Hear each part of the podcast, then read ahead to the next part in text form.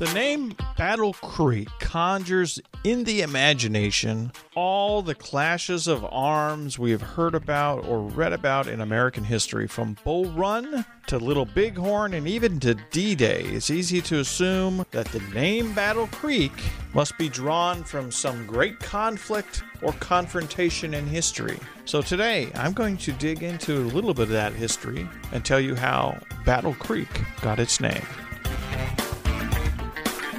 Now, in putting together stories about history, you often have to read a lot of material and rely on the work of historians that came before you. And in the case of the naming of Battle Creek, I'll be doing exactly that today. Now, in the book Tales of Battle Creek by Bernice Bryant Lowe, she does cover how Battle Creek got its name, and she writes a somewhat concise version of the story that I'm about to tell you. I came across a more extensive article published in the Battle Creek Moon Journal in November of 1934, and it was written by a historian and author, Elizabeth Holmberg. And so I'm going to be digging into that today and covering her detailed explanation of the series of events that takes us through the whole history of how Battle Creek became Battle Creek as we know it today and where the name comes from. Now, if you listen to some of my earlier podcasts, I mentioned the territorial roads and some of the early history of Michigan, and there's one in particular where I go into a lot of detail of how Michigan made a journey from a territory and achieved statehood. So, if you remember that podcast episode and have listened to it, you'll remember that Governor Cass was the second territorial governor. That was Governor Lewis Cass, and he served between 1813 and 1831. And it was during his term as a territorial governor that the events that led to the name Battle Creek and the whole history behind it happened. And it had somewhat to do with some of the actions that he took as governor. And so I'm going to go into some of that history here.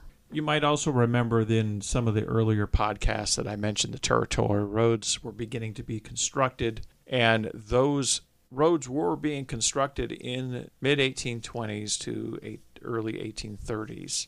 It was during that time, between around 1820 to 1828, that a survey was ordered by Governor Lewis Cass of the lower portion of Michigan and central Michigan to survey that land in preparation to organize it into counties. And the lower counties were officially organized and named in 1829. But prior to that, surveyors were sent in to survey the counties. And one of the surveyors that was assigned to the area that we know as Calhoun County arrived in the area to do his work in approximately 1824 1825. And the name of the surveyor in charge of this area that we know today as Battle Creek and Bellevue and Penfield and that whole area was Colonel John Mullett. And he had a party of survey team that traveled with him and approximately five or six men that were with him on the survey.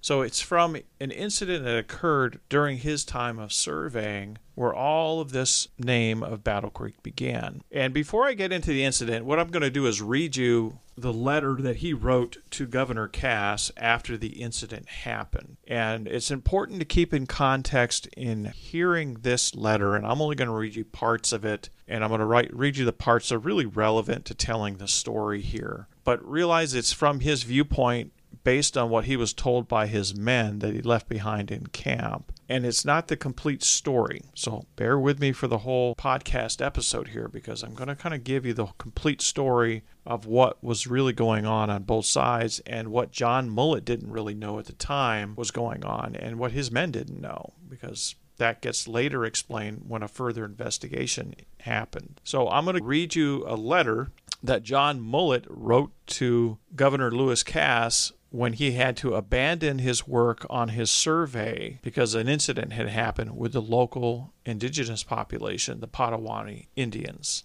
Sir, in consequence of depredations committed on my party by the Potawatomi Indians and the determined hostility to my surveying, I thought it most prudent to leave my district to inform you of the circumstances and solicit your interference to prevent similar occurrences in the future, as well as for the safety of the frontier settlements and for those who may be engaged in surveying the public lands. The district assigned to me is the surveying of the exterior township lines of a tract of county from Township 7 south to Township 2 north inclusive, bounded on the east by former surveyed lands, and on the west the line between ranges 6 and 7 west. I commenced at the south part of my district and progressed north as far as T1 South when I came to a tract apparently thickly inhabited with Indians as their sugaring establishments. I frequently met with small parties, all of whom evinced a determination not to permit my surveying.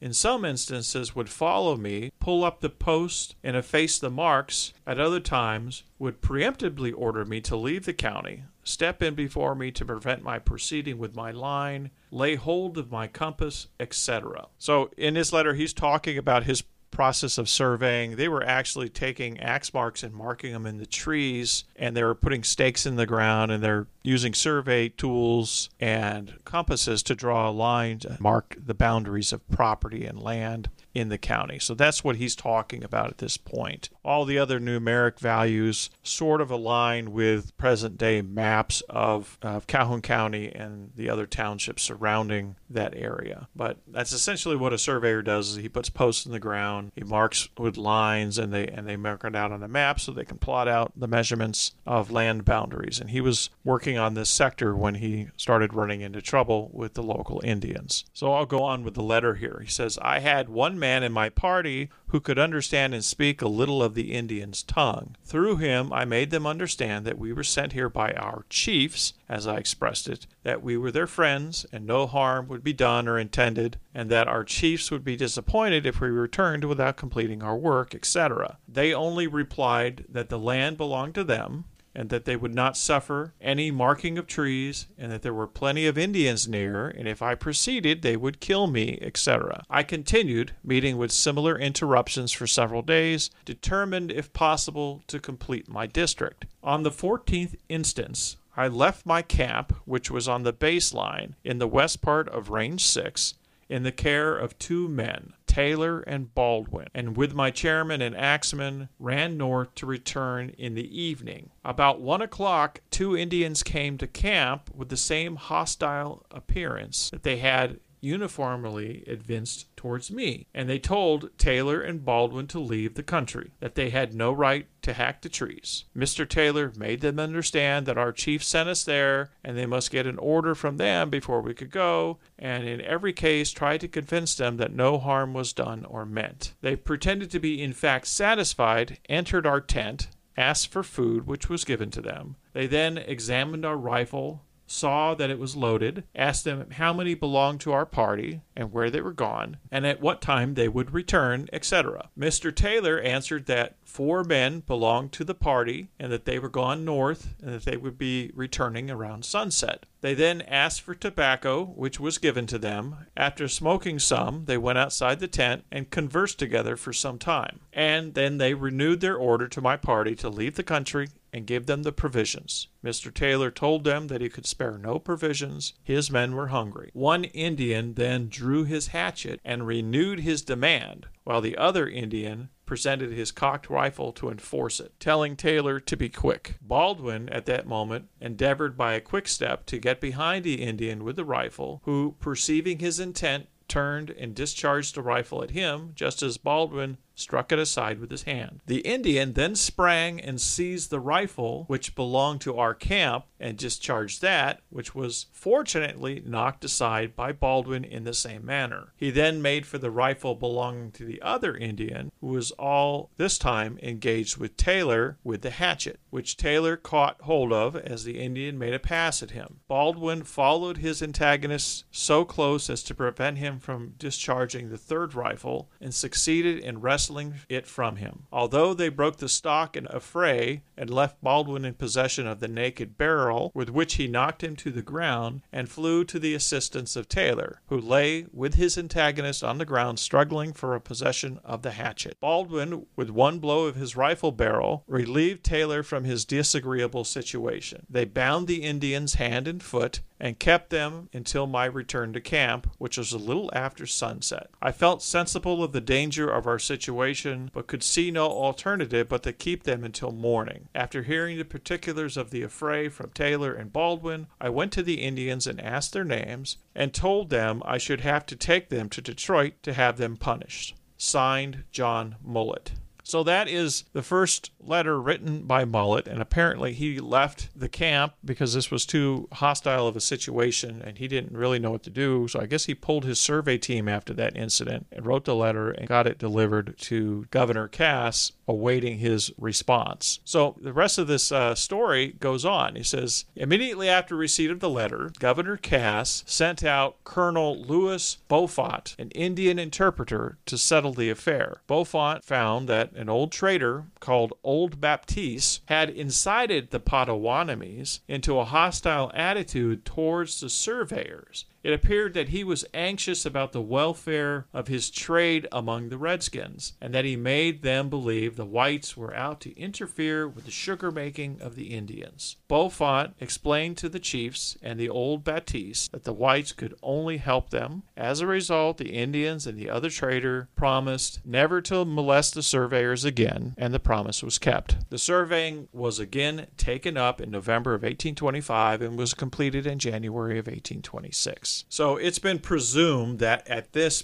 point when the surveying was being done, they were naming the river, which was right next to where this camp was where the incident happened. So they named the river Battle Creek in reference to the incident that happened with the two Indians and the survey team. So he named that river Battle Creek. Maybe he was doing it as a joke. Maybe he was doing it just to mark it on the map where the incident happened to explain it to Lewis Cass. Whatever the reason, the river became named Battle Creek. And this incident happened actually up in the Bellevue area. And the land that is where this incident occurred on is actually on someone's private property these days. But um, it was right next to the river, it's near the Bellevue area. And I've talked to some historians in the area that know where it is, and they say it's just kind of an open area of river. So that was where the river Battle Creek got its name. And the village Battle Creek downriver took on the name Battle Creek over the years that it was forming. Now, in 1830, the township where Battle Creek resides today is actually the city of Battle Creek, which used to be called Battle Creek Township. The township in 1830 was named Milton, and the village was also called Milton. It was named officially at the state of Michigan level as Milton, but the locals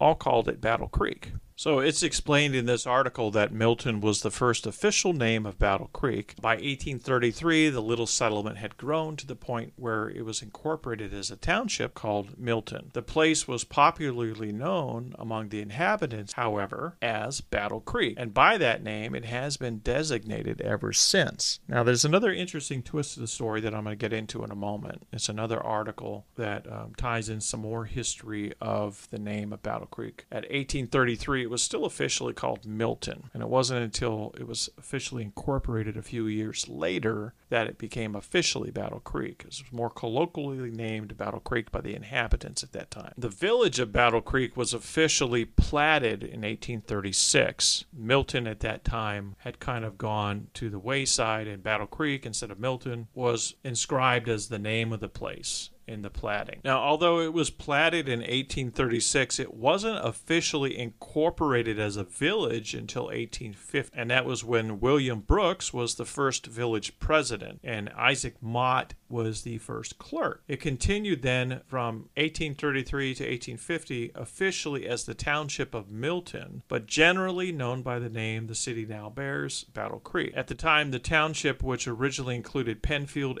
Emmett, and Bedford townships as well well as Battle Creek Township. And the present city site was under the government of a supervisor, clerk, and justice of the peace. Those were the three officiating bodies of that whole area. But the village of Battle Creek as an official village didn't last very long because on February 3rd, 1859, the place was officially incorporated as a city, and Elijah Pendill was the first mayor, serving from 1859, 1860, and 1861.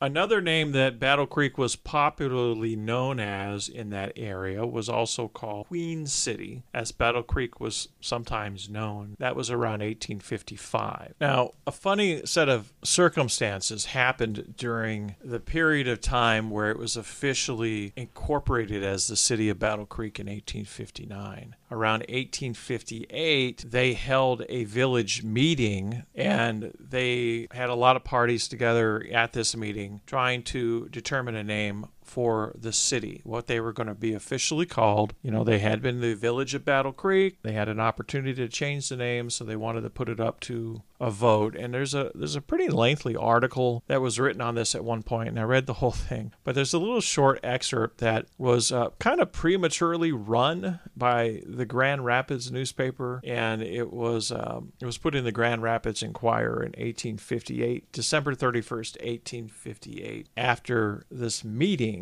and essentially there were a few names that were on the table. Okay, first of all, Battle Creek was obviously there. Another name was Calhoun City. Another was Eureka. And then there was a fourth name called Wapakisco. And the story behind this was there was really only one or two people pushing for Wapakisco. It was and I don't know that it had an exact derivation. From what I was able to find, it was kind of an invented Indian name or a that they had come up with and assigned some meaning to, saying it was of a Native American tongue. It may have been an anglicized version of an actual Native American word. That I don't know, and that'd be interesting to ask some of the local tribes people about that wording. But whatever the case, there was two or three men that were really pushing for this Wapakisco, and they were apparently pretty vocal about it at the meeting. And I guess on the first meeting in uh, held on Monday, December 13th, the city held a vote or a preliminary vote when they were adopting the city charter, and it was resolved that the name of Battle Creek would be changed to Wapakisco. And in this little short excerpt, three cheers for Wapakiskans. Following other names were successful that were proposed, and it goes into Battle Creek, Eureka, Calhoun. So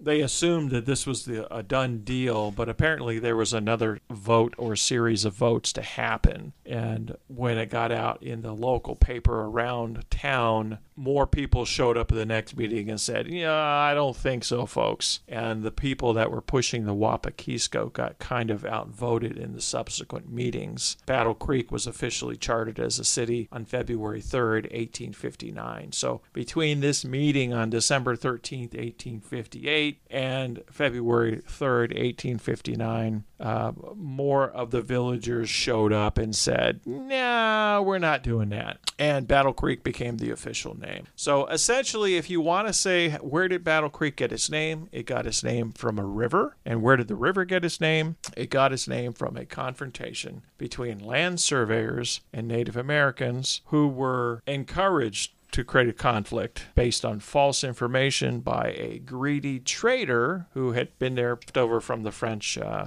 trading system. There was a lot of French traders still on Michigan soil during that time. And so he thought there, uh, these guys were coming in to uh, move in on his interests. So he's, he did a whispering campaign with the local tribe and got the Potawatomi to do his dirty work for him by giving him false information. So that's kind of how that came about. And to put it into context, the information I found in other references, and I have mentioned in some of the other podcasts that I've already released, in the written in the pioneer collections that were by historians from this area, indicated that there was a good trading relationship with the Native Americans occurred from 1830 and later. So during the 1825 1824 incident with the land surveyors, the Native Americans hadn't really had much contact with the settlers that were moving in, or there wasn't that many of them at the time. But they did ultimately establish a good trading relationship with the people that were arriving, and they shared food, and that's how a lot of the, the early settlers were able to uh, successfully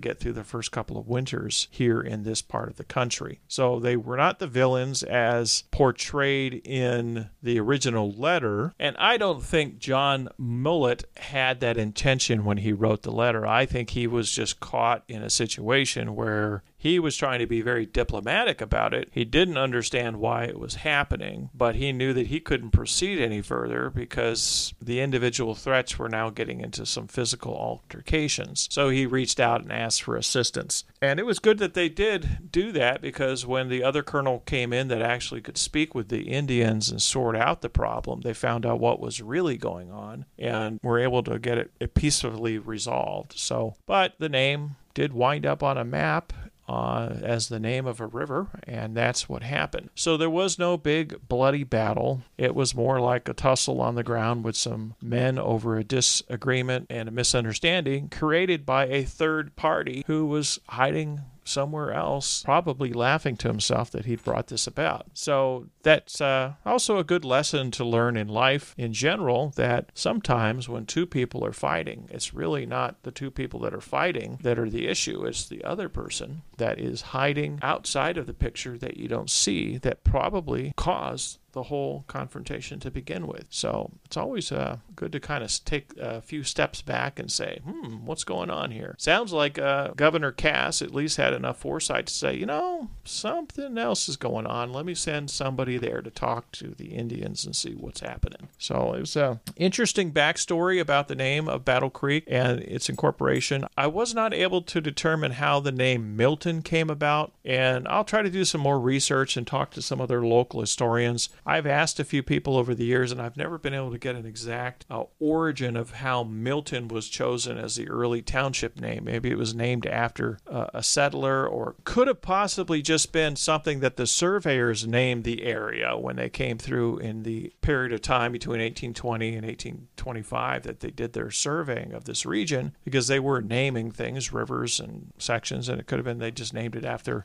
their mother for all we know, and that's how it stuck with settlers that were arriving they were just identifying with what was on the map. So that could very well be if maybe somebody took some time to do some digging into some of the uh, early maps, we might get a better clue. And I'll try to find out if any other historians somewhere in the many books that were written about that period left any clues to that effect of how Milton came about. But that is essentially the story of how Battle Creek got its name. Now, I have also uh, heard from another local uh, history buff that I was speaking about the naming of Battle Creek, and he said that the two men involved in the incident, Baldwin and Taylor, that one of them in later years wrote down their own account of what happened, and it was different from what they told John Mullett and what Mullett relayed to Lewis Cass. So if I can get a copy of that letter, I'll probably do a follow up to this podcast and read that because that would be interesting to see from that guy's letter. I think it was um, Baldwin that wrote the letter, is what I was told, but I may be incorrect on that. But either case, it would be very interesting to hear their account of it. And of course, they wrote it many years later, so people tend to embellish things over time. I found the same write up about this incident in another article, and there had been some talk about how the original letter from John Mullett is probably a little more accurate and that the story had been embellished over time. It obviously had been embellished with the city founders because at one point a stained glass window was in place at City Hall that depicted bloodshed and the Indians killed and so forth. Um, so the story was obviously embellished and changed over time. But just reading John Mullett's original letter kind of gives you some parameters of what actually went down. So that's going to conclude today's episode. I hope you found it interesting. It is certainly fun to dig into the origins of some of these names and how Battle Creek got its name has been a question I've been asked many times. And I've been meaning to do a video on this, and I probably will do a video on this at uh, some future date. But I thought I would go ahead and put this podcast episode together to help uh, direct people to some of the facts on the matter. And I will put some of the links to the videos that I mentioned in this podcast in the description down below, as well as the link to my website. If you want to reach out to me and suggest other stories or things that you'd like to hear about the area, you can contact me there. And be sure to subscribe to my YouTube channel. I frequently have videos up there. I usually publish them Friday with a new interesting historical story or video about something. And of course, subscribe to the podcast and listen to my other episodes. I'm trying to get these podcast episodes out every Tuesday and Friday. So come along and join me and let's explore some history together. Thanks for listening.